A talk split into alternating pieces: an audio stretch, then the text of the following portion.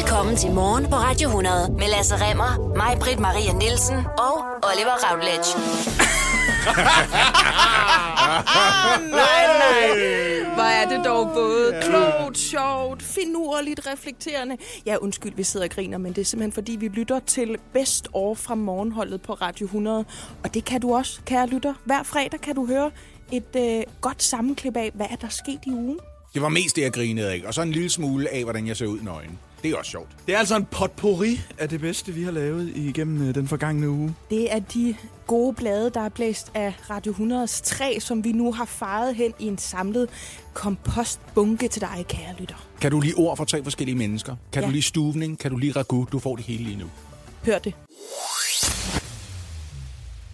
Og så fortæller jeg så, hvad PREP eller PrEP-pillen, øh, hvordan man skal altså, kvalificere sig til at få den, som jo er pre-exposure prophylaxis, og altså dermed en pille, man tager dagligt faktisk for at beskytte sig imod HIV-smitte, hvis man er en homoseksuel mand. Øh, regionerne anbefaler at give PrEP til personer, der altså ud fra en række helt objektive kriterier, det er skrevet ned her, jeg læser dem op om lidt, øh, er i en høj risiko for at blive smittet med HIV, og det anbefales, at PrEP gives til personer, der opfylder alle nedenstående kriterier. Mm. Det er altså ikke ligesom alt muligt andet med, når man 3 ud af 4 eller sådan noget, du skal kunne sige ja til alt det her. Mm. Det kommer her. Personen tilhører gruppen af mænd, der har sex med mænd, eller gruppen af transkvinder eller transmænd, der har sex med mænd, og opfylder mindst en af nedenstående kriterier. Det vil Så sige, det, det er ikke nok at knalde mænd. Nej, det, du, vi, har, vi skal ligesom... Jeg kan sige det igen. Gruppen af mænd, der har sex med mænd. Ja. Så, så det er nok at knalde mænd. Gruppen af transkvinder eller transmænd, der har sex med mænd. Og derudover skal man så... Altså man kan sige, at første kriterie er i virkeligheden, at du skal have sex med mænd. Eller transkvinder eller transmænd. sex med mænd, eller Ja. transmænd, eller transkvinder Ja. ja. sex med mænd. Det er med på, men det er ikke, det er ikke nok at, at have sex, at være en mand, der har sex med andre mænd. Der er også nogle andre ting. Ja, ja, altså det kan du være, men det kan også være transkvinder eller transmænd. Ja, ja, ja. Ja. Så kommer resten af listen så her. Det er det. Personen skal have haft ubeskyttet anal samleje med mindst to mandlige partnere inden for de sidste 12 uger.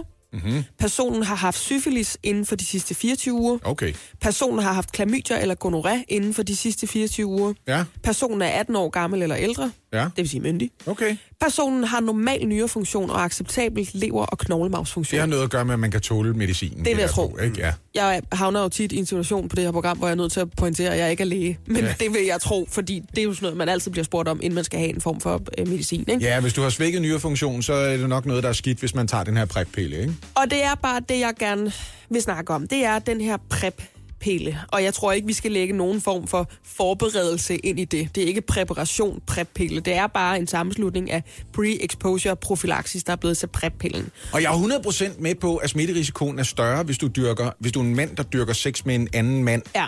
Den, den er jeg 100% med på, men jeg havde sgu regnet med, at risikoadfærd ville blive listet som vildere.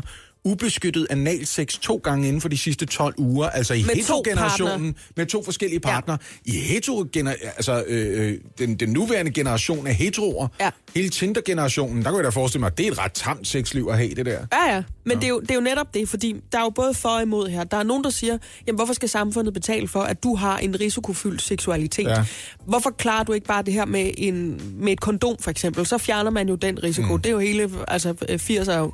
Ja, ja, i stedet for ikke? 800 kroner om dagen for en pille, ja. Men man kan også sige, at have en seksuel præference, og det må vi lige cementere her på morgenholdet. Man vælger ikke sin, selv sin seksualitet så langt, så godt som gør sexlivet mindre dejligt. Altså, at man skal bruge kondom hele sit liv, resten af sit liv. Altså, hvis man spurgte en heteroseksuel mand, om han synes, at 800 kroner om dagen, eller 25.000 kroner om måneden for en daglig pille var for meget, hvis det betød, at han så kunne mærke øh, tiskonhuden helt ægte, så vil han sige, at det var en altidspris. Ja, ja, ja. Også, vi betaler allerede for risikoadfærd. Vi har allerede det, at en kvinde, der er blevet uønsket gravid, altså har udvist risikoadfærd, har haft ubeskyttet sex og er blevet gravid, og det ønsker hun ikke. Hun kan få en abort. Ja, fordi vi synes bedre om, at vi har den rettighed, end vi bryder os om alternativet. Vi kan bedre lide, at kvinder kan bestemme så meget over deres egen krop, end at vi får en masse uønskede børn, som der måske ikke er øh, hverken økonomi eller overskud til at passe på. Og hvis du brækker armen, mens du kører stiv på scooter for eksempel, så er det jo ikke sådan, at du ikke bliver behandlet, eller du får en regning, efter du har været på hospitalet. Nej. Når folk opfører sig uansvarligt, bliver de stadig behandlet under den samme paraply som resten af os. Hvis man skal sætte det helt på spidsen, så kan man sige, at er måske for homoseksuelle lidt hvad... Altså, og nu er det virkelig sat på spidsen, ikke? Ja.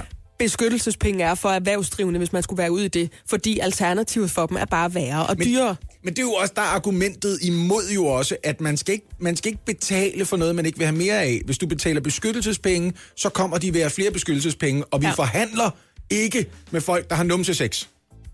Altså sådan helt terroristagtigt. Ja, Medmindre de har weapons of ass destruction. det er fuldstændig Ej, rigtigt. nej. Men det skulle være argumentet imod. Argumentet imod skulle Ja. være, hvis du først begynder at give folk en pille til 800 kroner om dagen og siger, nu kan du knalde uden kondom, også Så vil selvom der du har flere. Så, er der, så vil der være nogle kammerater, der til et eller andet chemsex-party for eksempel siger, hvorfor med den pille hen? Ja. Så gider jeg heller ikke på kondom. Og jeg kan bare mærke, at jeg har ikke en færdig holdning til det her. Fordi Nej. hvis det var mig, der havde den seksualitet. Altså, jeg er en varmblodig pige. Så var jeg sgu nok også på den pille. Og vi spørger Martin Dover, der får pillen, ja. lige om lidt, hvad han synes, det gør ved hans liv. PRP. Nu siger jeg det igen. Det står for Pre-Exposure Prophylaxis, og det er en pille, man tager dagligt for at beskytte sig selv imod HIV-smitte. Det vil sige, hvis man er øh, en homoseksuel mand, har sex med mænd, øh, eller transkvinder eller transmænd, øh, der har sex med mænd, så opfylder man kriterierne for, at regionerne vil uddele den her PRP eller PrEP-pille til en, og derfor øh, kan man altså have et sexliv uden øh, kondom at leve øh, frit og homoseksuelt, kan man nærmest mm. sige. Det har mødt en del øh, kritik. Der er også nogen, der synes, det er alle tiders. Vi belønner allerede, eller betaler i hvert fald for risikoadfærd, for eksempel når vi øh, gennem staten finansierer aborter. Mm. Men jeg er ikke færdig med at danne mig en holdning til det her, og jeg tror, der er mange mennesker, der slet ikke vidste, at den her PREP-pille, den fandtes.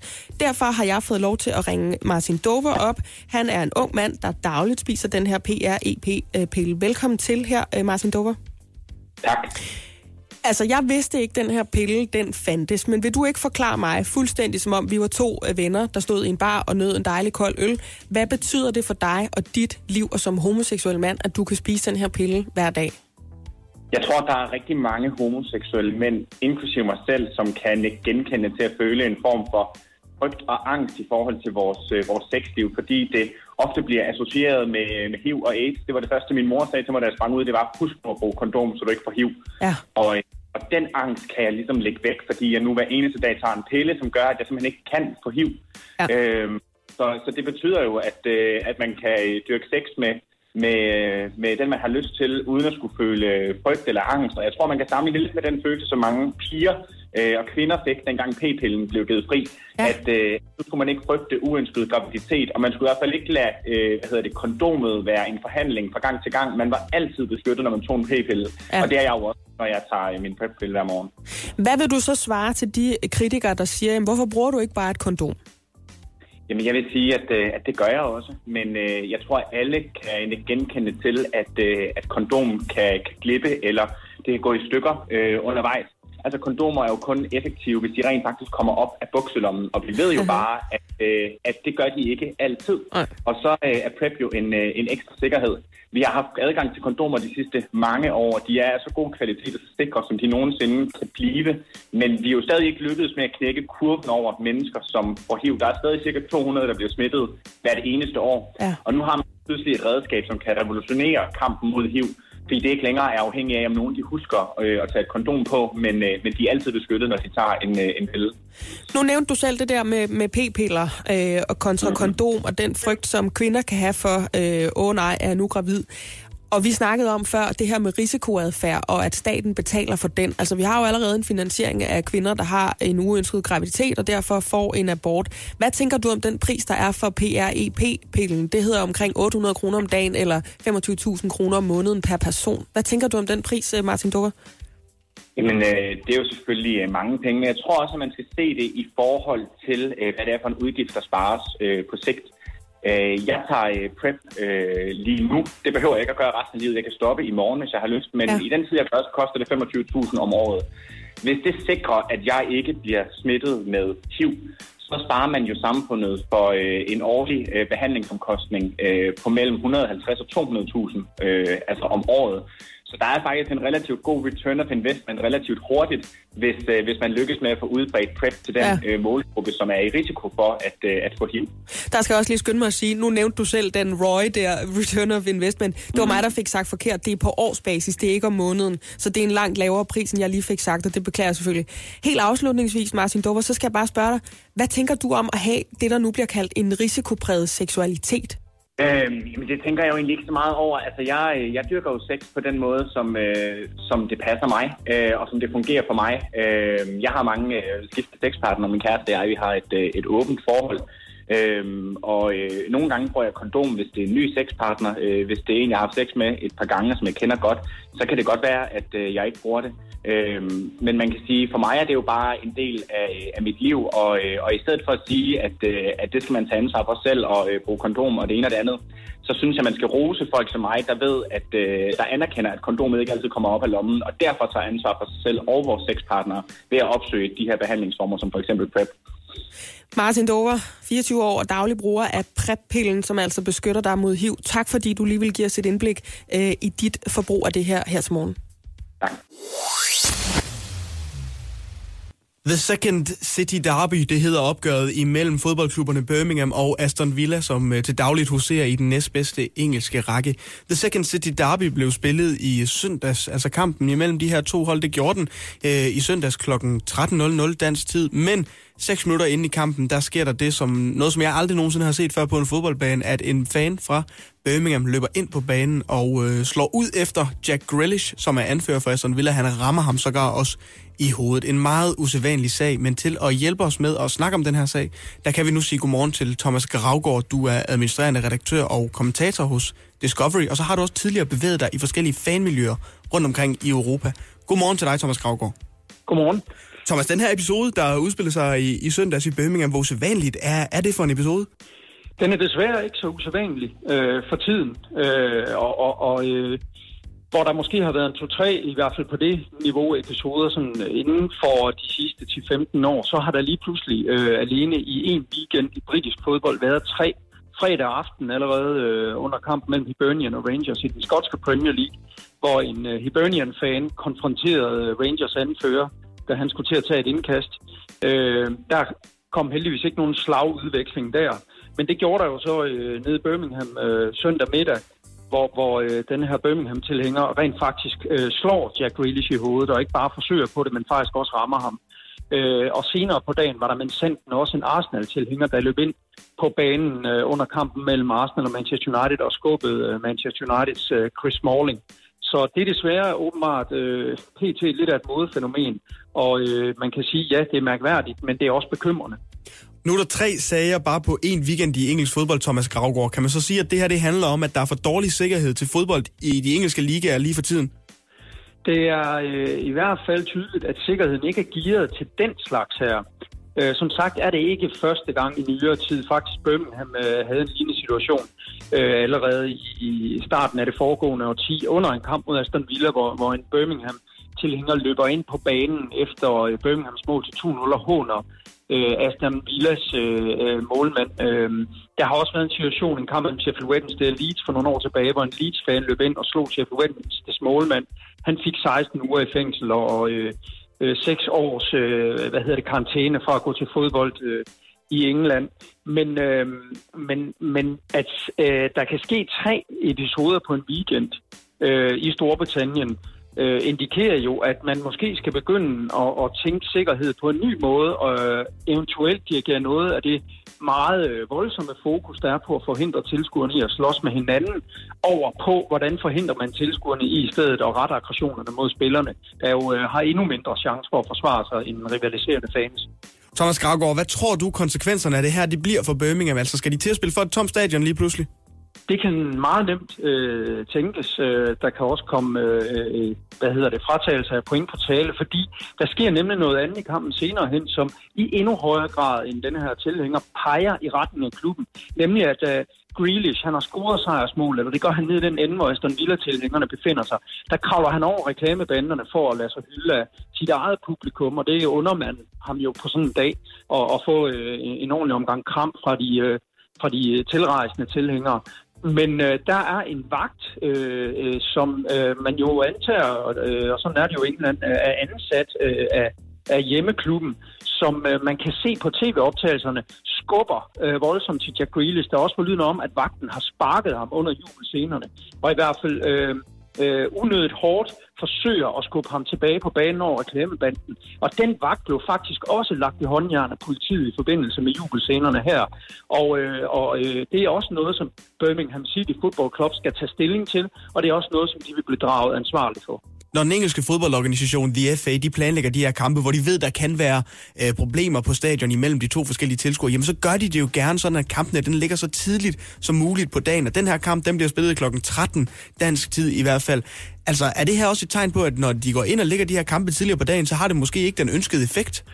Det, det finder vi jo aldrig helt ud af, fordi det kunne være, at der var løbet fem på banen, hvis den havde ligget om aftenen. Men øh, det, som er bekymrende, det er, at man, man kunne jo overveje det her med, øh, som man er begyndt at gøre i visse ligaer, øh, at udholdsfans simpelthen ikke øh, har adgang. Det er noget, man blandt andet har kørt med i Argentina i 5-6 år snart. Øh, men det her, det, i dette konkrete tilfælde vil det jo ikke have hjulpet, da det var en hjemmetilhænger, der løb ind på banen, og så skal man til at spille helt for lukkede døre, og det er jo det, jeg synes begynder at være øh, uhyggeligt ved det her, ud over den personlige skade, man som spiller risikerer at blive udsat for, det er, hvilke implikationer kan det her få for sporten som publikumsport. For hvis man ikke kan styre publikum, og man skal garantere udøverne sikkerhed, og det skal man, så begynder vi at tage et skridt nærmere øh, fodbold, øh, som øh, stille og roligt bliver afmonteret som publikumsport med øh, måske kraftigt øh, begrænset antal tilskuere, eller i hvert fald kampe, hvor stadion er helt tomt, og det kan ikke være nogens interesse. Thomas Gravgaard, administrerende redaktør og kommentator hos Eurosport. Tusind tak for din tid den her morgen. Selv tak.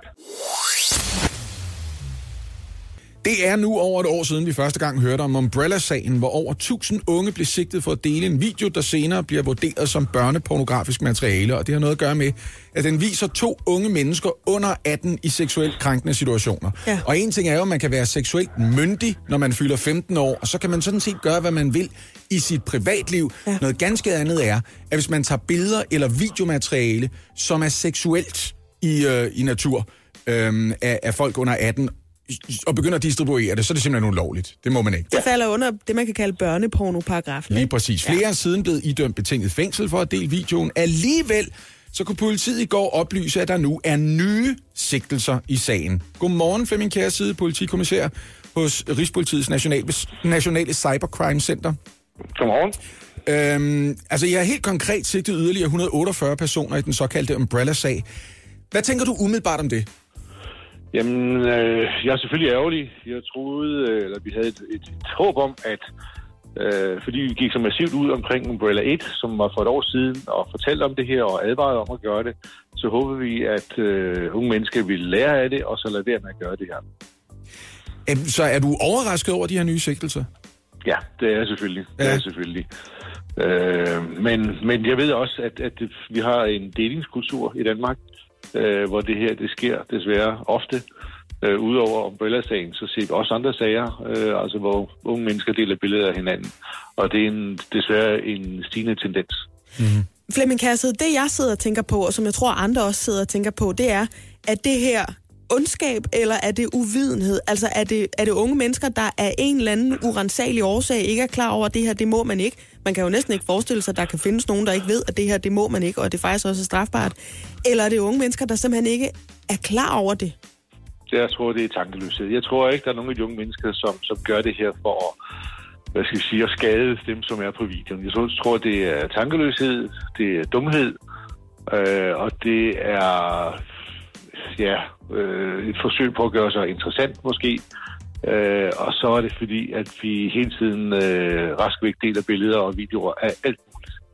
Altså de her 148 nye sigtelser, der er der omtrent 50, der har delt videoen efter pressen i stort omfang begyndt at skrive om sigtelserne i den her sag. Er det ligefrem en skærpende omstændighed, hvis man har delt videoen efter den her omfattende presseomtale? Det er i hvert fald svært at bortforklare, at man ikke vidste, at man ikke måtte øh, dele øh, seksuelt krænkende materiale af andre. Øh, om retten så vil gå hen og vurdere det som skærpende, det vil, det vil tiden vise selvfølgelig. Hvis man nu på nogen måde hører øh, om, at ens børn eller bekendte deler den her video eller lignende private videoer, øh, hvad gør man så? Er man medskyldig, hvis man ikke henvender sig til politiet med sin viden?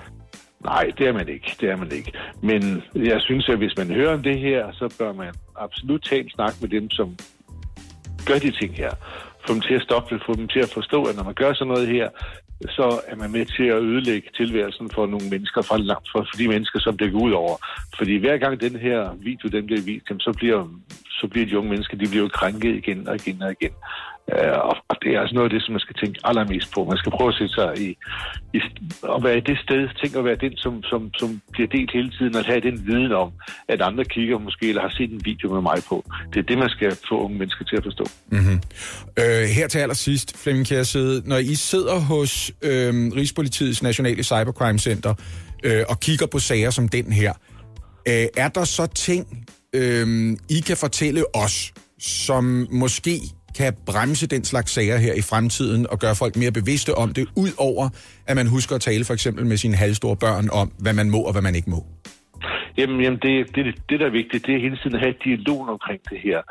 Øhm, altså, vi, vi, kan ikke, vi kan ikke sætte en, en, en prop i og få det her til at stoppe. Det handler om, at vi skal få unge mennesker til at forstå, hvad de gør, få dem til at tage et ansvar for, hvad de gør.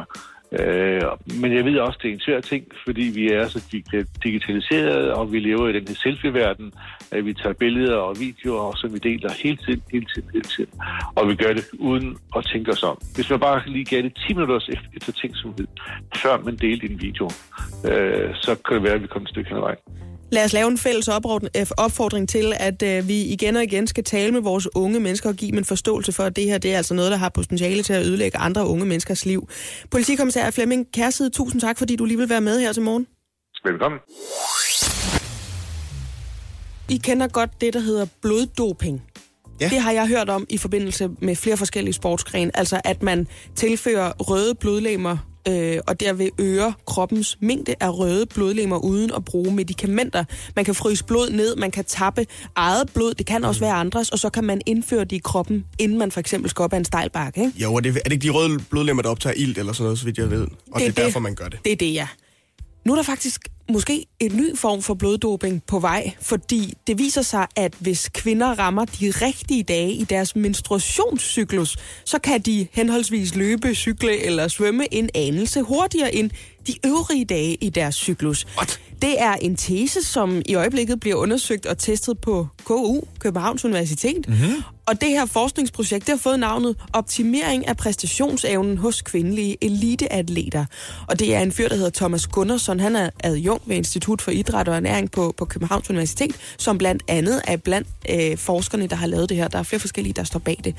Og det tyder på, at man kan måle en lille positiv forskel på de dage, hvor kvinder har det, vi kan kalde en østrogen top, altså sammenlignet med de øvrige dage, og det vil man altså kunne udnytte i øh, elitesporter og meget fysisk krævende discipliner, som for eksempel atletik eller hård cykling, som vi lige snakkede om før. Østrogentoppen, ligger det i Østgrønland eller Vestgrønland? Hvor er det, det ligger her? som jeg har forstået det, der ligger det lige midt imellem menstruationerne. Der står her, det vil typisk være omkring dag 13 i en cyklus på 28 dage. Vi ligger det en uge efter menstruation er stoppet, ikke? Ja, Deromkring, altså ikke? jeg sy- man plejer at sige, hvis, altså den 28 dage der, det er sådan den normale cyklus. Ja. Vi kvinder ved godt, jamen for nogle af den skulle 27, for nogle af den 31. Ja, eller ja, sådan noget, ja. ikke? Men cirka midt imellem menstruationerne, tror jeg, man selvfølgelig, hvis man er elite øh, udøver, altså sportsudøver, og har tænkt sig at gøre brug af det her, så har man helt styr på, hvornår det ligger, ikke? Ja, ja. Og så er der så nogen, der siger, det er lidt unaturligt. Så siger Thomas Gundersen, jamen det er jo muligt at manipulere med cyklusen. Det gør vi jo allerede, når vi tager p-piller for eksempel. Hvis man ved, at en finale den falder en bestemt dag, så kan man forsøge at planlægge efter det, hvis det altså viser sig, at der er en effekt at komme efter. Og de har målt, at der kan være en effekt på 1-2 procent. Og hvis man er sådan en, der løber ned til brusen og køber en onsdagsnegl og løber hjem igen, så er man ligeglad med det her. Ja, ja, ja, det ja. kan Så, jo så måske- bruger du p-piller til lige at toppe på det rigtige tidspunkt. Det kan p-piller bruges til. Enten kan skal være- du jeg til EM i hækkeløb, eller også skal du på strandferie. Ja, der er dejligt. sådan noget. Ja, ja. Klassikeren, det er jo den der, jeg skal sørge med at ligge i en pool hele øh, den næste uge. Der gider jeg ikke lige at, at øh, bløde ud af skedeåbningen. Jeg tilpasser det med, kan jeg ikke sige det?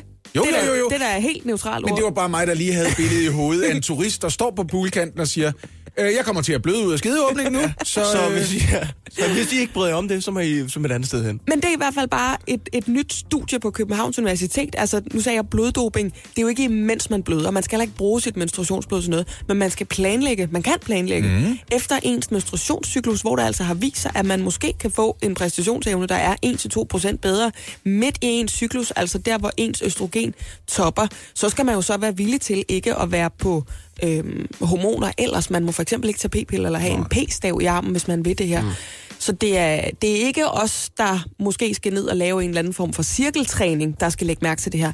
Det er folk, for hvem sekunder over mange, mange timer kan gøre forskellen mm-hmm. på måske en, en første og en femte plads. Kan vi vide, hvad VADA det siger til det her? Hvad er det? Verdensorganisation for Doping. Det ved jeg ikke. Nej. Det har jeg faktisk ikke... Jamen, det er jo helt naturligt. Det er jo kvindens egen Ja, cyklus. men hvis det er præcisionsfremmende. jo. Jamen, det, det er selvfølgelig rigtigt.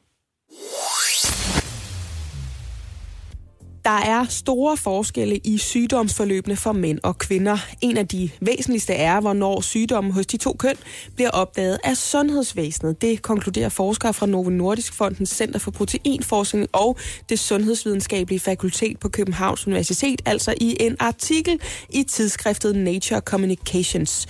Hovedresultatet er, at når vi ser på tværs af knap 7 millioner mennesker, så bliver kvinder i gennemsnit diagnostiseret fire år senere end mænd med de samme sygdomme. What? Ja, og det siger altså Søren Brunak. Og Søren Brunak, ham har vi med nu. Godmorgen. Godmorgen. Du er professor i sygdomssystembiologi på Københavns Universitet, og altså en af forskerne bag det her studie. Og nu må vi jo altså spørge dig, Maja Lasse. Hvorfor forholder det sig sådan her? Ja, det her med, at kvinder bliver diagnostiseret senere med de samme sygdomme, er, er jo som udgangspunkt godt, fordi at, øh, så har man nogle, nogle flere sygdomsfrie år. Det er selvfølgelig kedeligt, hvis det er fordi øh, ens sygdom er blevet opdaget senere, end den, den gør hos, øh, hos mænd. Og det er jo en mulighed Ja. øh, for, at der kan være forskel her. Men det kan også være for eksempel forskellige øh, genetiske risikofaktorer, der gør, at øh, øh, sygdommen kommer senere i, øh, i kvinder. Og det gælder selvfølgelig ikke alle sygdomme, men, men det her er jo, er jo et gennemsnit. Og endelig, så er der også helt klart en komponent fra øh, livsstil. Øh, kvinder øh, drikker øh, mindre, og de spiser mindre kød, og i det hele taget øh, er de mere øh, artige, kan man sige, i forhold til, til livsstil. øh, og det har helt klart en indflydelse på den her form for statistik. Okay, så man kan altså ikke bruge øh, de her nye tal fra det studie, du har medvirket til, Søren Brunak, til at sige, når mænd og kvinder de fejler det samme på det samme tidspunkt, men af en eller anden grund, så bliver det diagnostiseret senere hos kvinder. Det kan man måske godt, men man kan, man kan i hvert fald sige, vi kan bare se det fire år senere, måske fordi sygdommen simpelthen udvikler sig senere hos kvinder.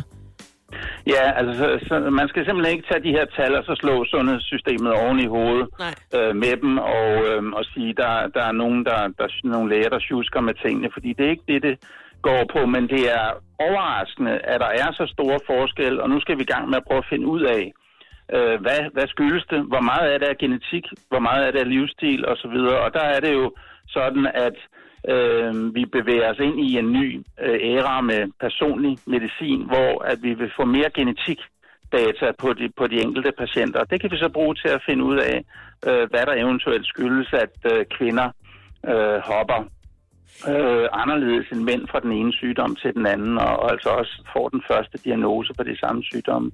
Øh, Det jeg med det på et samme tænkte, tidspunkt. da jeg så øh, den her undersøgelse, som jeg også tror måske mange andre, og også nogle af vores lyttere tænkte, det var, det er jo altid mænd, der får skyld for at være for dårlige til at gå til lægen, og det er jo også mænd, der dør tidligere. Det er jo, der er jo lavet hele altså, sundhedskampagner, der skal rette sig mod mænd, der skal skynde sig at gå til lægen og skal tage sig af deres helbred. Er det ikke sådan lidt, altså er der ikke en diskrepans imellem det her studie og så den overbevisning, som vi har haft kollektivt? Jo, men det er rigtigt, at hvis mænd ikke er gift og så videre, så kommer de ikke til, til lægen, øh, fordi der er ikke nogen, der minder dem om det. Og det betyder jo, at de her, sty- de her forskelle kan være endnu større. Fordi hvis nu øh, mændene kom til, til, til lægen, øh, hvad hedder det, tidligt nok, nå, men så, kunne der, så kunne det være, at der var endnu større øh, forskel. Så, det, så der er sådan set ikke nogen diskrepans øh, i det her, fordi vi har bare set på, øh, hvad forskellen øh, er i de her diagnosetidspunkter, og vi har ikke regnet det der ind, men, men hvis der er generelt en tendens til, at, at mændene kommer for sent øh, til lægen, øh, så er forskellen jo nok endnu større. Søren Brunak, nu er det først nu, I skal i gang med at undersøge, hvor meget er livsstilsvaner og udefra kommende forhold, og hvor meget er genetik. Men hvis nu mænd og kvinder levede præcis lige sundt og lige klogt, hvad ville så være din forventning? Vil vi så leve lige længe, eller vil mænd stadigvæk krepere tidligere, end kvinder gør?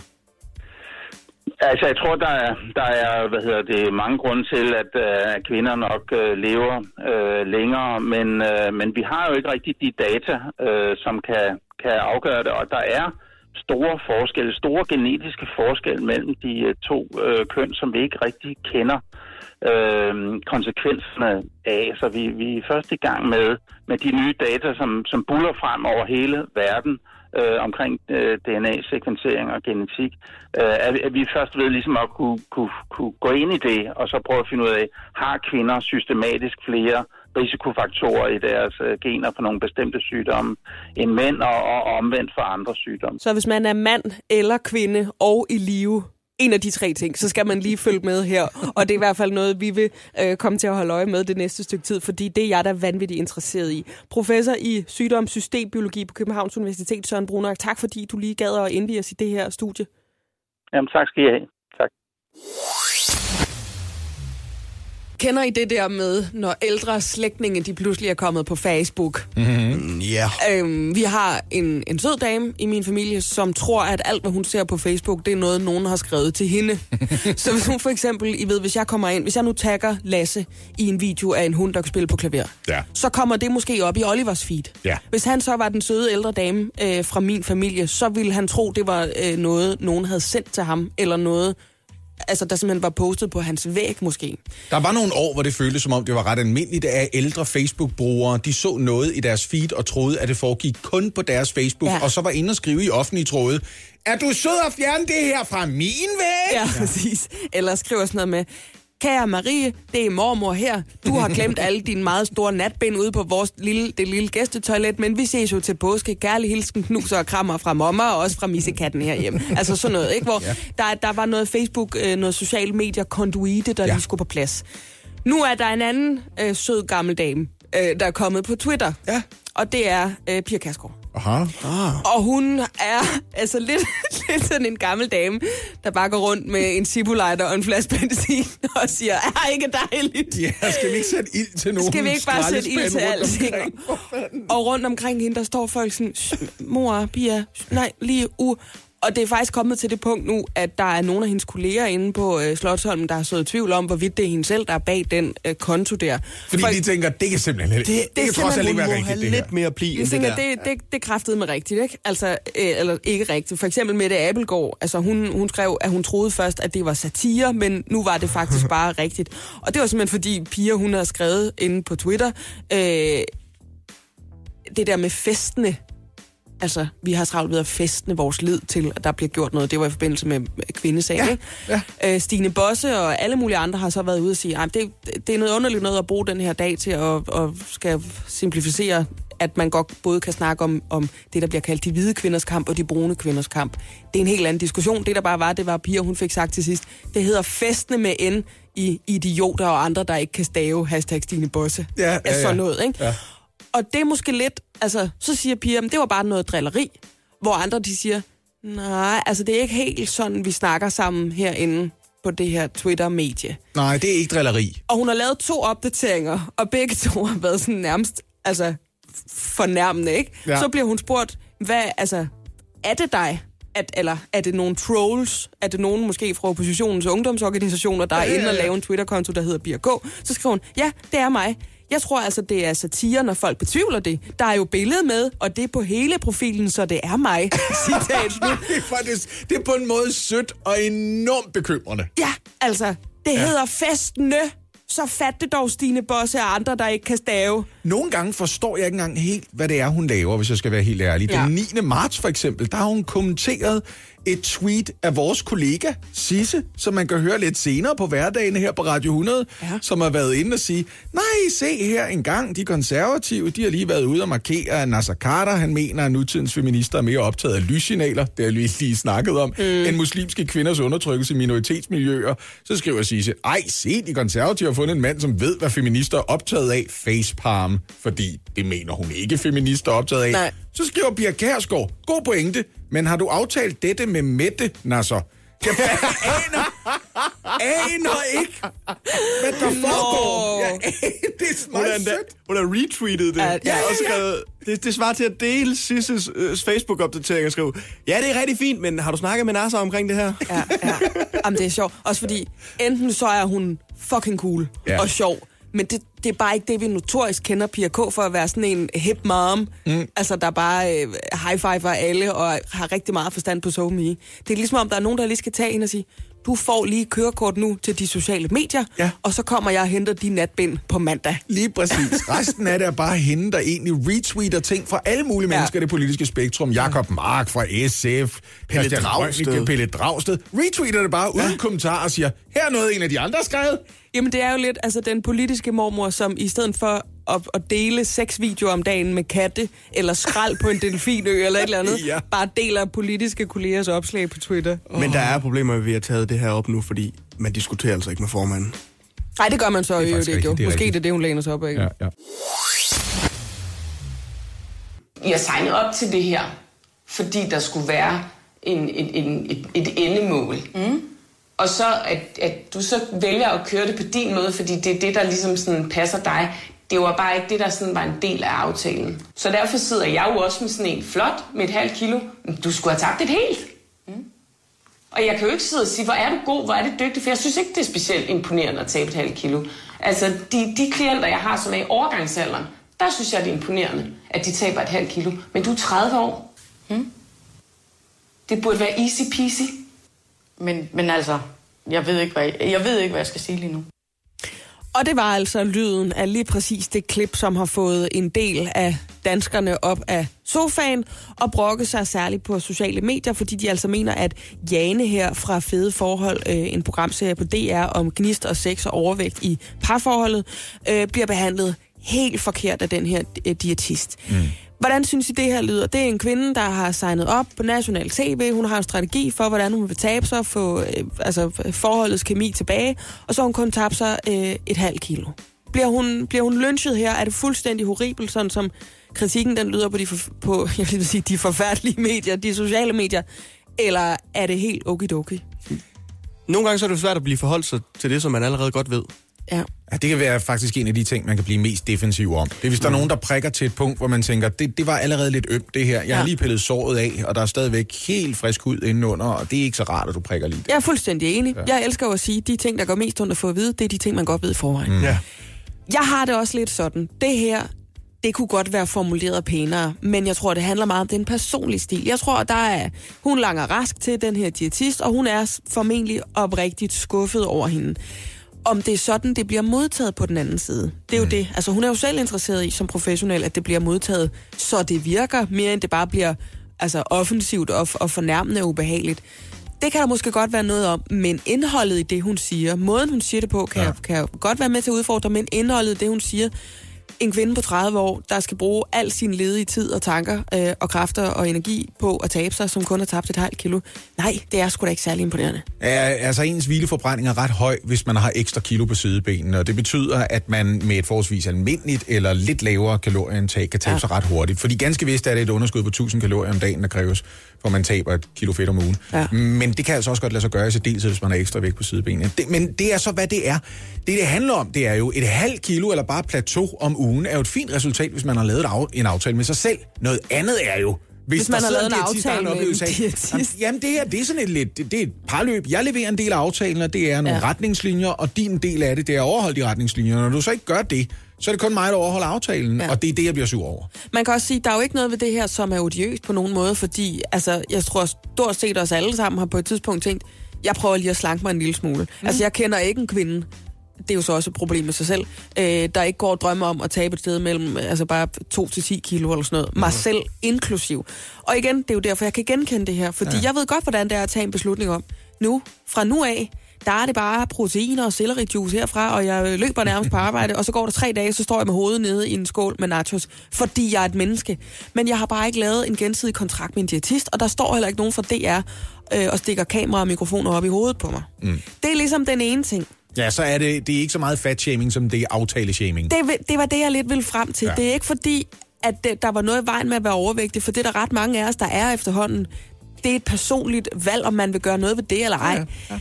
Men jeg er lige nødt til at blive lidt ved hende her, Jane, ja. som jo Ja. ja. altså har fået øhm, massernes sympati, fordi de synes, hun bliver, Lasse kalder det aftaleschemet af den der diætist. Nu er vi, på vej ind i det territorium nu, hvor vi mener noget på basis af, hvad vi har set på en tv-skærm. Det er, det er vi. Og det gør man jo. Man mener ting om ting, man har set. Det, det ved man godt, når man stiller sig frem på landstækkende tv. Ja. Jeg er nødt til at udtale min dybeste medfølelse og respekt og søsterkærlighed over for den kvinde. Fordi ikke nok med, at det er svært for hende at tabe sig. Jeg synes, hun har en mand, der virker meget uinteresseret, meget uengageret i hendes krop. Og mm. det kan jeg godt sige, fordi det siger han rent ud. Han siger, at han ikke tænder på hende længere. Mm. Og nu har jeg jo set, det aftalte vi jo i går, at vi skulle se det program til i dag. Nu er de jo også gået ud af programmet, fordi ja. han simpelthen har det ubehageligt med at snakke om sex, seksualitet, intimitet, kærlighed. Det mener han, det er noget, man holder inden for hjemmets fire vægge. Og lige præcis det par, det startede med, at hun savnede mere og sjovere sex. Han kommer hjem fra en arbejdsrejse, han har været på. Han har været væk i, hvad jeg kan huske, var seks uger. Hun sidder i sofaen og siger, jeg, jeg har sådan savnet dig, jeg glæder mig til at kysse og kramme på dig. Manden kan ikke engang kigge op på hende, og så siger han, ja, ja. jeg har det ikke helt på samme måde. Det, det gjorde så ondt inde i min mave, som jævnaldrende kvinde, der ved, hvordan det er. Og Han har været væk i to måneder, skal vi lige huske på her. Ikke? To måneder har han været væk. sin mand og, og sidde og være så sårbar og så skønt på landstækkende tv. Altså, huha, jeg håber, at... Det er, tager du ham, der hos dig står? Ja. Tager Ja. du hende, der hos dig står? Ja, okay. Hvis Den, ikke lige der er jeg, noget jeg håber, den andet. kvinde, hun fra nu af, der skal hun have alle de nakkemassager, der overhovedet kan ligge på hende. Hun skal have de dejligste cæsarsalater med helt sprød frisersalat. Hun skal have så mange kys og aromabade og fodterapi og venindeshoppeture og alt muligt, fordi jeg synes, det må have været svært at være Jane igennem den der programserie. Ja. My heart goes out to her. Men det gør det nemlig i programserien. Man føler så meget med Jane. Fuldstændig. Sådan det er altid hårdt at se nogen stå med hjertet i hænderne, og så er det andet menneske kigge på det hjerte og sige, "Mm, jeg har lyst til lever i dag på en eller anden måde. jeg." Fuldstændig. Det er det der. Det er det. Nå, men jeg har været inde og swipe venstre på Philip Billing. Hvem er det? Han er en dansk landsholdsspiller, som netop er blevet udtaget til det danske A-landshold for første gang. Og han delte tirsdag aften et tweet på det sociale medie Twitter, altså et tweet, hvor han har taget et screenshot af sin øh, indbakke på Instagram. Altså der, han har jo mange følgere derinde, fordi han er professionel fodboldspiller og spiller i Premier League. Ja. Der er, er mange, der godt øh, Jeg kunne forestille mig, at han næsten fik lige så mange beskeder i anden indbakken som mig. Ja, det er tæt på, tror jeg også. Men ikke om de samme emner, kan jeg forestille Ej, det mig. tror jeg. Hold Men- dig fra midtbanen, mig. Men her, Det er folk, der vil ind på min midtbane, kan jeg love dig. Undskyld, Oliver, du fortsætter. I sin indbakke her på Instagram er der så en fan, en sur fan, og det øh, kan man ikke se, fordi at vi laver radio, men det er, jeg sætter fan i, i ligesom I citationstegn. citationstegn, Ja. som har skrevet en, øh, en, en besked til ham, og jeg læser den op, og det er på engelsk, og det er ret, øh, det er ret hårdt. Ja. Der er skrevet, Leave our fucking club. I never want to see you in a town shirt. Det er fordi, det hedder Huddersfield Town. Mm. Ever again, you useless wannabe donkey. Wow. Det skal siges, at Philip Billing, øh, hans mor, er nigerianer. Så han er Han må mørkere i hovedet, ja. End øh, alle mulige andre dan- danskere er. Og når man skriver, you useless wannabe donkey, så er det for mig racistisk skrevet. Altså, øh, du vil være et æsel. Ja, det er, skræk, det er skrækkeligt at modtage den her slags besked. Ja. Ja. Racisme, det hører jo ingen steder hjemme nogen steder. Om det er på en Ja, fodboldbane, ja. om det er på en arbejdsplads, hvor fanden det så er henne. Men mit spørgsmål til jer nu er så, fordi Philip Billing har taget et screenshot af det her og lagt ud på, på, øh, på Twitter. Ja. Men han, i det screenshot kan man også tydeligt se, hvad den person, der har skrevet det til ham, hedder, hvad hans Instagram-tag er, Oh. og lagt det ud, og dermed også hænger ham ud. Og du spørger, om, det, om han skulle have gjort det. Som Er det okay? Se. Øh, ja, 100 procent. Jeg gør præcis det samme. Mm. Altså... Jamen, du behøver ikke svare, Lasse. Jeg har svaret. Det var helt i orden. Det var godt, Oliver. Nå, men det var svaret fra øh, Maja Monopolet. Her kommer Lasse og Landsretten. Og øh, herover, herover kendes for ret, at, øh, at jeg synes, at det er kompliceret. Så det er, hvad jeg har svaret. Øh, det er det. Ja. Hvad er det fordi, jeg forstår godt det der med, du er en idiot, derfor behøver jeg ikke at være det, og vise mm. hele verden dit navn med under hashtagget idiot. Er Men- det, det er det, du mener, ikke? Jamen, jeg, jeg er lidt inde på, at for eksempel, hvis en, øh, en, en herretøjsforretning i Sønder Omme bliver øh, røvet, og øh, ejeren rigtig gerne vil have de her øh, banditter fanget, så lægger han overvågningsbilleder ud, og det må han ikke, fordi det er brud på persondataloven. Mm. Hvorfor er det her ikke et brud på en lovgivning, når øh, Philip Billing går ind og direkte skriver, hvad hedder den mand, som har kommet med racistisk tilråb til mig? Altså, altså på nettet betragtes det som minimum som dårlig stil. Det kaldes, øh, det er lige grænselandet for det, der hedder doxing her. Fordi doxing vil indebære, at han vil samme lejlighed siger, jeg har fundet ud af, hvad hans fulde navn er, hvad mm. hans adresse er. Mm. Hvis I også er uenige med mig, øh, hvis I også er enige med mig i, at sådan der skal man ikke opføre sig, så I jo henvende jer til ham skriftligt, møde op på hans bogpæl eller ja. sådan noget. Eller selv hvis han ikke skriver det, så gør han det muligt ved at gøre det her. Men jeg har selv gjort det her engang. Det ærger mig lidt i bagspejlet. Det viste sig at være en knæk, der lige var knap 18 år gammel, og ikke engang myndig, og han havde skrevet sådan noget med, at jeg håber, at din familie dør af kræft til min datter, der var sådan noget 11 år gammel på det tidspunkt. Det blev jeg sur over, og så hængte jeg ham ud og sagde, hvad fanden er det her? For det var en offentlig kommentar. Han havde skrevet det et sted på YouTube eller sådan noget. Så, så sagde, er det du jo har brugt endnu- dit fulde navn. Det er jo endnu mildere, så, hvis Det han endda ikke engang har skrevet det i indbakken. det skulle man tro, men det afsted kommer altså også, at der var nogle mennesker, der synes at det lige var dem, der skulle skrive til, at man kunne få et par på hovedet og sådan noget. Og det synes ja. jeg er sådan lidt, det var ikke det, der var hensigten. Det var hensigten, at han skulle vide, du kan ikke gøre det her, uden at det har konsekvenser. Og så fandt han på Det noget med, det jo så også. at han var blevet hacket, hvilket åbenbart var sket jævnligt klokken halv tolv fredag aften mm. øh, i løbet af nogle uger. Det, det var ofte, når drengen på 17 måske drikker sig fuld og sidder på nettet, ja. at, han var blevet hacket Tænk, igen og jeg igen. tror, jeg har det sådan, at hvis man henvender sig til nogen i indbakken på den der måde, så direkte, så privat, som nogen har gjort til Philip Billing, så har man øh, udelukket sig selv fra at blive taget for det første seriøst, mm. og fra at blive behandlet bedre, end man selv er gået i gang med at behandle folk. Jeg har prøvet en gang, øh, hvor der var en gut, der skrev øh, det mest vedstykkelige til mig. Ja. normalt, hvis man får sådan noget pis der i indbakken, det gør man jo en gang imellem, hvis folk ved, hvem man er, så tænker jeg, du er bare en tosse, eller jeg, jeg kan ikke se, hvem du er, eller det er en fake profil, eller sådan noget. Men her, der var det en, jeg havde rigtig mange fælles venner med, og jeg tænkte, hold da kæft en jernblødning, det, vi går lige ud i noget konsekvenspædagogik. Så jeg tog et screenshot og lagde det ud på min Facebook, og det fik faktisk den der form for kollektive øh, pædagogiske konsekvensfølger, der gjorde, at han blev i rettesat af vores fælles venner, der ligesom skrev, hvad fanden foregår der? Det jo da ikke altså være bekendt. Mm. Og så skrev han undskyld til mig og skrev, det var bare fordi, vi lige havde tabt EM. Eller sådan noget. ikke? Så jeg, jeg er sådan en, der synes, man skal gøre det. Jeg synes, det er i orden, at han har gjort det, fordi jeg selv har gjort det, og jeg har ikke fortrudt det et sekund. Okay. Øh, men, men nu har jeg så lige sat mig ned og tjekket det her lidt på Twitter. Hvad er så øh, fallout af, at han har postet det her? Og der er folk altså gået i gang med at sige, Nå, den her racistiske narrøv, der sendte det der ubehagelige tweet til øh, Billing her, Øhm, det er nemt at finde ud af, hvem han er. Og så står hans fulde navn, der er hans e-mailadresse og sådan noget. Så folk er gået i gang med sådan noget detektivarbejde, som siger, den her fyr fortjener ikke nogen beskyttelse. Mm. Also, lad mig skubbe ham ud foran en bus nu. Og, og der kan man sige...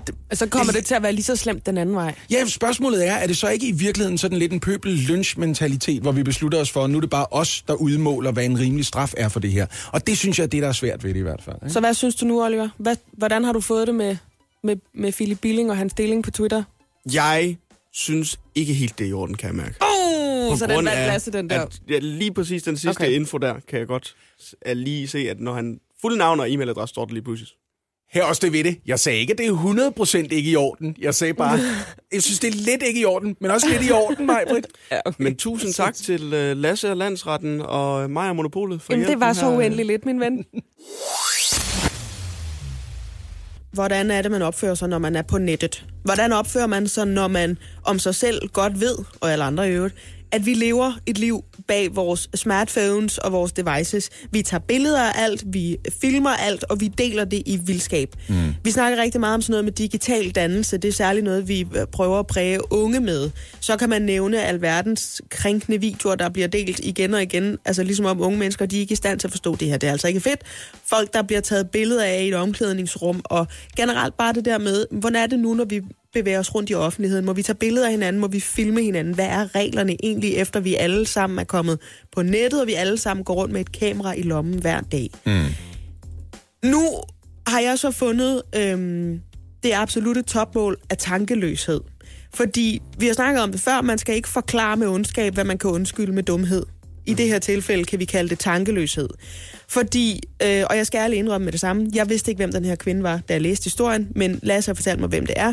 Det er en kvinde, der hedder Talja Pitsner, som er en del af noget diamantfamilie, ikke Lasse? Ja, de kaldes Diamantfamilien på TV2 Zulu, og de reality-program, de er blevet genstand for. Man kan sige, de er en ikke helt så rig, blond dansk udgave af Kardashian-søstrene. Der er, der er tre søstre, især ja. de to ja. af dem, kan man sige, måske er over i den der somi stjerne kategori ikke? Og med det sagt, så må vi jo så også sige, når man er somi-stjerne, der ligger jo ligesom i det, at så har man mange følgere, og det har den her kvinde, der hedder Talia øh, Pitsner. Hun har over 60.000 følgere på øh, Instagram. Så langt, så godt. Mm-hmm. Så når vi til tankeløsheden i det, fordi hun sidder øh, en aften og filmer naboens au pair-pige, som sidder øh, på sit værelse, altså i nabohuset, inde bag mursten og et vindue, øh, kun iført BH og smør creme i ansigtet. Mm-hmm. Altså det her kunne være mig, der bare havde en aftenrutine og var på vej i nattøjet, ikke? Så står der, altså på selve videoen står der, man kan jo skrive noget hen over en video, inden man lægger den i sin story, den der funktion, der forsvinder efter 24 timer. Mor anbefaler naboens au pair til at holde op med at være afklædt hver aften for åben skue. Og så kan man så i baggrunden høre det, der er hendes søster, øh, Katarina Pitsner, sige. Jeg bliver helt flov på hendes vegne. Ja, Katarina er vist hendes mor. Ja, ja, ja. Nå, det er moren. Okay. Så, så kan man sige, ja, hvis du bliver det, så skal du ikke distribuere det ud til 60.000 mennesker. Der var der en klokke, der skulle have ringet, ikke? Så bliver der så igen sagt, tag lige sin aftenrutine her i sit undertøj foran os. Ikke foran, jeg bag en rude i sit eget hjem. Thank you, Lasse. Fordi det, der så er sket nu, det er, at den her au pair som er blevet filmet, hun føler sig jo enormt krænket. Øh, og derfor er hende her, Talia Pitsner, blevet meldt til Nordsjællands politi for at have delt den her video på Instagram. Mm-hmm. Og som jeg sagde før, man skal ikke forklare med ondskab, hvad man kan undskylde med tankeløshed eller med dumhed. Og det her, det må med at være topmålet af det. Hvis du endda sidder og lægger et kommentarspor ind sammen med din mor mm. om, gud, hvor er det pinligt, at hun gør det der. Ej, hun er slet ikke klar over det måske, at hun sidder der og viser sig selv frem.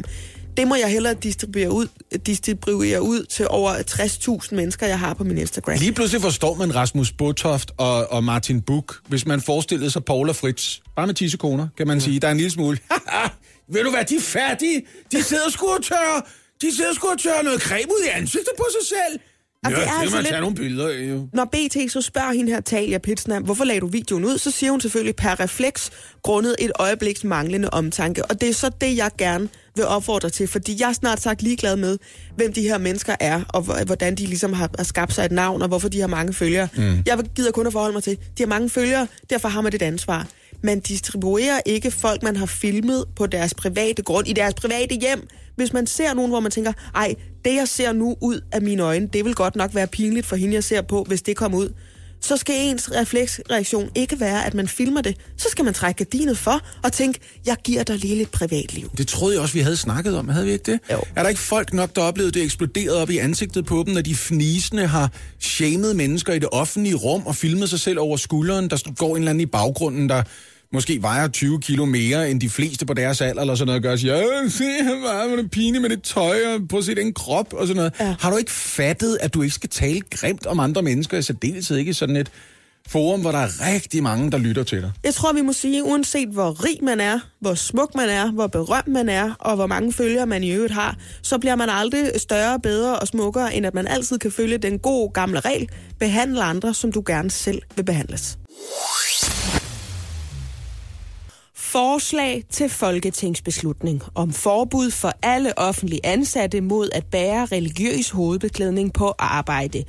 Folketinget pålægger regeringen inden sommeren 2019 at fremsætte et lovforslag om at forbyde offentligt ansatte at bære religiøs hovedbeklædning på arbejde. Forbuddet skal gælde for ansatte i stat, regioner og kommuner. Så står der her bemærkninger til forslaget, og så bliver det langt, så det har jeg ikke tænkt mig at læse op. Lige med det samme, skulle vi så ikke blive enige om, at når man siger religiøs hovedbeklædning, så har det en meget konkret adresse. Det er ikke en tornekrone, der bliver snakket om her. Nej, det er nok heller ikke en kalot. Nej. Det er det ikke. Det her det er et beslutningsforslag, som det hedder, som er fremsat den 13. november i 2018 af øh, en bred skare fra Dansk Folkeparti. De vil gerne have, at folk stopper med at bære religiøs hovedbeklædning, hvis de samtidig, øh, samtidig har tænkt sig at varetage et job i den offentlige sektor. Og det er der rigtig mange af dem, der går med tørklæde, der har tænkt sig at gøre, for det er deres job. Vi har lavet en alarmknap.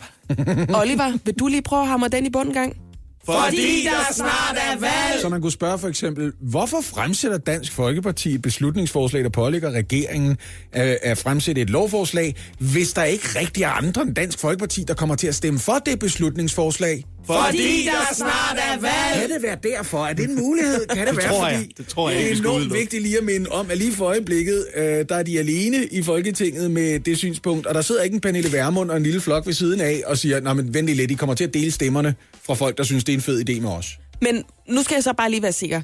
Hvis man godt ved i forvejen, og et beslutningsforslag, det skal jo ikke som et almindeligt lovforslag behandles tre gange, det skal behandles to gange. Det vil sige, Ja. i dag, den 14. marts, der er det sidste, anden og sidste gang, man behandler det her forslag. Det bliver vedtaget eller forkastet i dag. Hvis man allerede godt ved, jamen der er sådan set ikke nogen andre end os selv, som jo er, er forslagsfremsætter, der har tænkt sig at stemme på det her. Hvorfor har man så gjort en farlig butik ud af at snakke om det? Fordi der snart er Det er valg. i hvert fald den formodning, man får. Er det ikke rigtigt, mig? Altså nu sidder vi bare og brainer fuldstændig, men jeg ja. tror, vi er spot on her. Ja, jeg tror, der kan være noget om det, ikke? Ja. Men er det egentlig ikke et problem, at man på den måde spilder tid og penge og embedskræfter på at føre valg inde bag murene, der hvor vi normalt diskuterer. Det kunne for eksempel være, at vi har, der er jo en del borgerforslag efterhånden, der ser dagens lys, når der er op mod 50.000 mennesker, der kan blive enige om, det her, det skal magthaverne i hvert fald lige forholde sig til. Men her, der er det så bare en, en gruppe i Folketinget, der tænker, kunne vi ikke få lov til at... Altså, vi mener det faktisk helt seriøst. Nej, det har ikke noget med det der at gøre. Men hvad har det må noget at gøre med? Fordi der snart er valg. Det er i hvert fald en ting, man får på fornemmelsen. Det er rigtigt Ja, nok, ikke? Ja. Og det er jo ærgerligt, fordi nogle gange, når folk de har et eller andet, som vi ikke burde spille alles tid med, så kan man for eksempel på øh, bestyrelsesmøde mm. i en vuggestue, kunne man sige, have et punkt, der hedder eventuelt. Mm. Og så har man altid en mulighed for, lige når vi når til eventuelt, og det er lige før, der er kaffe og kage. Det er der, folk er begyndt sige, at tage jakkerne på. Ved I hvad, rent faktisk, jeg holder lovligt parkeret. Det har været skide hyggeligt, det her, men det er lige gået op for mig. Jeg skal rent faktisk, øh, jeg er nødt til at smutte. Øh, jer! Det er rigtig fedt. Og det kan man bare ikke i Folketingssalen, hvis man skal det her. Ganske vist, så er der jo hele den der øh, udligningsaftale, som indebærer, at, at der behøver ikke sidde 179 medlemmer hver eneste gang, man snakker om noget i Folketinget. Uh, nej, nej, men bare det, at der sidder en, kan man sige, mm. kunne man jo godt argumentere for, var en lille smule spil. Så altså, det vi bare vil sige, det er, op mod valget, så kommer vi til at holde gevaldigt øje med, hvad for noget, jeg lige ved at kalde det pis og papir. Det er ikke tidligt nok endnu, så jeg kalder det urin og dokumenter, vi skal holde øje med, fordi der kommer til at være en del spænd, en del valgflæsk. Derfor har vi opfundet knappen, så når du hører den her lyd, Fordi der snart er valg. så har vi altså fundet noget politisk øh, spænd. Ja, lige her, der vil jeg også sige, mistanken bestyrkes en lille smule.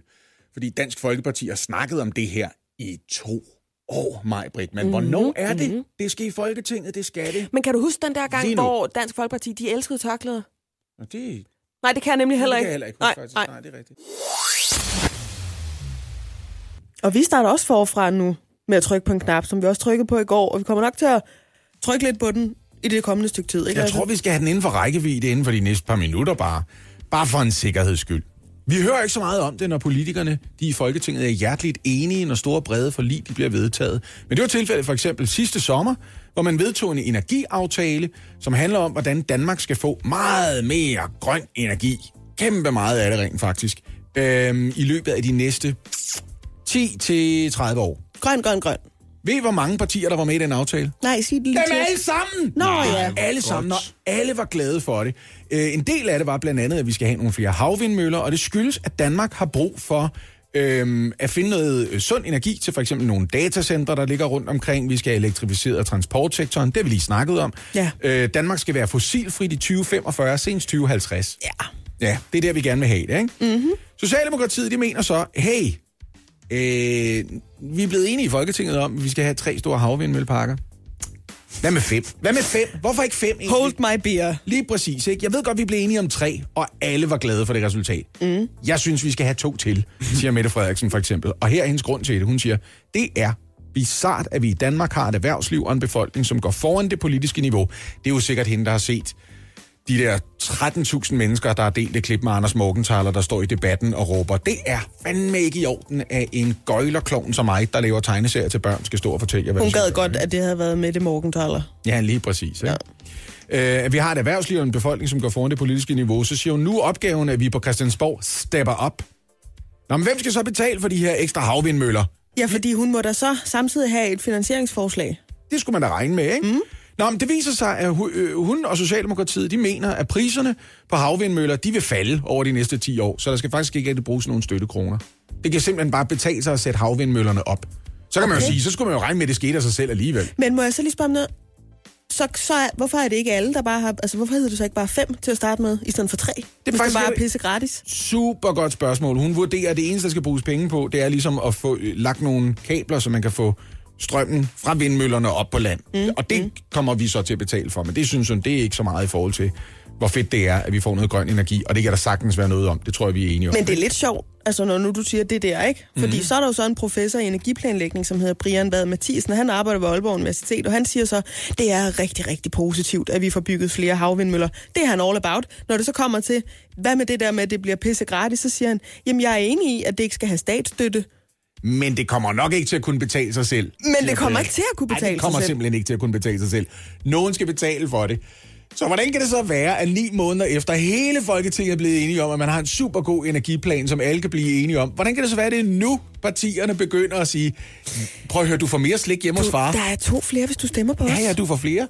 Fordi der snart er valg. Kan det være derfor? Kan det være det? Jeg tror, det er derfor. Kan det være lige nu, vi går i gang med at sige, kan du lide grøn energi? Du får mere grøn energi hjemme hos mor. Prøv, jeg glæder mig til, at der kommer nogen ud lige om to sekunder, der siger, ja, men vi synes, at der skal være fire mere havvindemøller. det er alt, hvad der skal til. Og hvorfor ville de så gøre det? Jeg tror, svaret er forholdsvis indlysende. Fordi der snart er valg. Så kom over og bo hos far. det er det, du skal. Hos far har vi grøn energi og masser af slik hver fredag. Hos far er der 20 minutter mere iPad-tid. Det er det, du får. I næsten to døgn nu har hele Danmarks Gita stjålet vores opmærksomhed. Et portræt af teaterdivan Gita Nørby, lavet af radiojournalisten Iben Maria Søjden. Og en af årsagerne til, at vi har snakket så meget om det, det er, at det blandt andet lød sådan her. Stakkels dig. Hvad sagde du? Stakkels dig. Hvorfor? Fordi du er slet ingenting. Du byder ikke på noget, du er ikke. Skal vi lave en kop te? siger du med en lille sød stemme. Skal vi en tur i haven? Altså, jeg er et voksen menneske.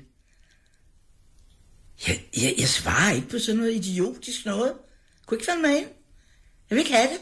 Jeg har forberedt mig i en måned, og jeg har Nej. alle de her papirer. Og hvad så? Hvad er der kommet ud af det? Vil du gå en tur i haven? Skal vi lave en lille kop te? Du har ikke fået meget ud af den forberedelse, kan jeg høre. Oh, det er to forskellige generationer kvinder med to forskellige indstillinger til, hvad fanden der skulle foregå i løbet af den dag, der mødes lige der. Og det Ja. skaber eddermame en... Det er en akavet stemning. Det var et interview, der skulle have varet syv timer, skulle have været øh, sat i verden ved hjælp af en øh, moderne interviewteknik, og mm. Gitte is not having it. No, hun vil gerne snakke med en voksen dame, der kom og fører en øh, rask samtale med hende, og hun gider ikke snakke i en mikrofon på den måde der. Øh, men det her, det er noget, vi har snakket om de sidste par dage. Ja. Øh, indbyrdes. Øh, Oliver, mm. mig, Britt og jeg, vi har siddet og snakket om, vi kan slet ikke genkende det her. Kan overhovedet ikke genkende det, fordi vi har sådan set ikke nogen holdning, tror jeg, til, hvem var det synd for? Nej, nej, nej, Hvem nej, har ret, eller sådan noget. Vi kan bare konstatere, at nogle gange, når to mennesker sætter sig ned over for hinanden, så kan det gå så grueligt galt. Ja. Og det synes jeg altså ikke, det gjorde, da jeg snakkede med Gita. Nej, fordi det var som om, der var en helt anden stemning og en fuldstændig anden oplevelse af Gita Nørby, da du fik lejlighed til at interviewe hende, og det lød sådan her. Tak fordi jeg måtte komme, Gita. Du må undskylde, hvis jeg snøfter og hoster lidt, eller lyder lidt hæs undervejs. Skal vi lave en kop te? Jeg tror måske bare, jeg skal have noget frisk luft ned i lungerne eller sådan noget. Skal vi gå en tur i haven? Lige nu, der har jeg faktisk ikke engang en have. Stakkels dig. Er livet værd at leve, hvis man ikke kan gå i haven, synes du? Nej, det er det ikke. Jeg dummer mig meget ofte og går for vidt. Altså, øh, går for vidt, siger du nu. Går du simpelthen ind i andres haver? Ja. Okay. Hvad siger du så, hvis du møder ejeren? Vil du gå en tur i haven? Skal vi lave en lille kop te? Men Gita, hvordan slipper du afsted med det? Altså, jeg har været skuespiller i over 60 år. Det at være folkekær, det er ikke noget, du kan træne dig til eller lære. Det er noget, du enten er eller ikke er. Jamen, det er også rigtigt. Det er jo selvfølgelig meget godt at være, hvis man skal udfordre den private ejendomsret, kan man sige. Fuldkommen rigtigt. Gita, jeg er nødt til at sige tusind tak, fordi jeg måtte besøge dig. Vi har desværre ikke mere tid. Øh. Det vi skal til nu, det, det udeblev i sidste uge. Ja. Altså, det var der ikke. Nej. Fordi at, du var der ikke, Maja ikke Og når du ikke har været der, så har Anne Lavend rent faktisk øh, leveret et fredagsdigt. Ja, Men hun var her heller ikke. Nej. Og jeg vil, jeg vil da også lige skynde mig at sige, at når det er sådan, at Anne hun skriver fredagsdigtet, så tror jeg, jeg har det lidt ligesom, hvis man ser en amerikansk komedieserie, hvor der er, det kunne være Jennifer Aniston for eksempel, der går på barsel, og så er der en anden, der gør det pissegodt i hendes job, imens hun er væk. Og så når man kommer tilbage, så er man sådan lidt loren ved det, om det lige pludselig hedder Anne Lavens fredagsdigt. For det vil jeg jo være rigtig ked af. Ja, men Ikke? det er stadigvæk dig, der er Jennifer Aniston. Tak. Det var det, jeg gerne... Ja, du har været med i Friends, så du, Er du har så- det så fint. Hvem er du så, Anne? Hvem vil du gerne være? Du er 100% Phoebe. Ja, jeg kunne godt være, jeg kunne godt, jeg kunne godt være Phoebe. Eller, eller Gunther, måske. Ja. Nej, du har altid Jo, fundet noget jo, det synes jeg er fint. Nå, men øhm, Oliver, vil du finde øh, et eller andet her med, det kunne være... Ja, Det kunne være fint. det. det kunne være det der, ja. Du har skrevet det. Du er klar? Jeg har skrevet det. Dejligt. Så er der fredagsdigt. Silence. Og her kommer det. Mangt og meget er blevet sagt, men nu er det slut på ugen. Demokratiets kerne blev udfordret på Ørestad Gymnasium af de unges buen. Man kan åbenbart tage en pille mod HIV, hvis ens seksualitet er risikopræget, som de det kalder. Unødvendigt, fornuftigt, eller måske bare rart at vide, før man spreder en anden mands baller. Og finder et par trusser. Nå, nå, undskyld. Farmor Pia K. har måske ikke kørekort til alle sociale medier, men nu er hun i hvert fald på Twitter. Flere statuser er i hvert fald da godt nok tweetet. Det hos feminister og venstrefløjen ikke som sådan hitter. Mm. Så kommer der et uh, nyt take på fredagsdigtet nu. Er klar? Okay, for fanden, mand. Skifter du gear? Ja. Journalisten ville gå tur. Gita blev sur. Vi har også talt med Gita. Det fik ingen det skidt af. Ej? Det er næsten hiphop nu. Ja, Jamen, det var lidt, lidt hiphopper. Det er lidt hiphop-agtigt. Det bliver også lidt hiphop-agtigt senere her på Radio 100, når der kommer øh, G-bakke ind i Total 90 års Lars Åh, Sandstrøm. ja, ved ikke? trætiden, ikke? Men det var altså... Øh, det var min stilart. Det var det. Det var fredagsdigtet. Det er flot. Jeg Ja, det er godt at have dig tilbage. Det er dejligt, du poetry slammer den en smule i mål der, ikke? Jamen, Ja. jeg tænker også næste gang, så rejser jeg mig op, og så gestikulerer jeg ret meget. Det gjorde jeg jo på et tidspunkt, men øhm, Det var dig, der rimemæssigt gik til nettet og smashede. Jeg tror også lige... Skal jeg lige fise ud og vaske fingre? Hvad siger du det? Men det er okay, bare gør det. Jeg er i hvert fald glad for, at du ikke skal røre ved knapperne herover. Øh, og jeg åbner gerne døren for dig, så du ikke behøver at røre ved håndtaget på vejen derude. Ej, jeg er der lige på skulderen, fordi du er så sød, Lasse. Gå lige ud og tage Med mine numsefingre. et bad i desinficerende. Morgen på Radio 100 med mig, Britt Maria Nielsen, Lasse Remmer og Oliver Routledge.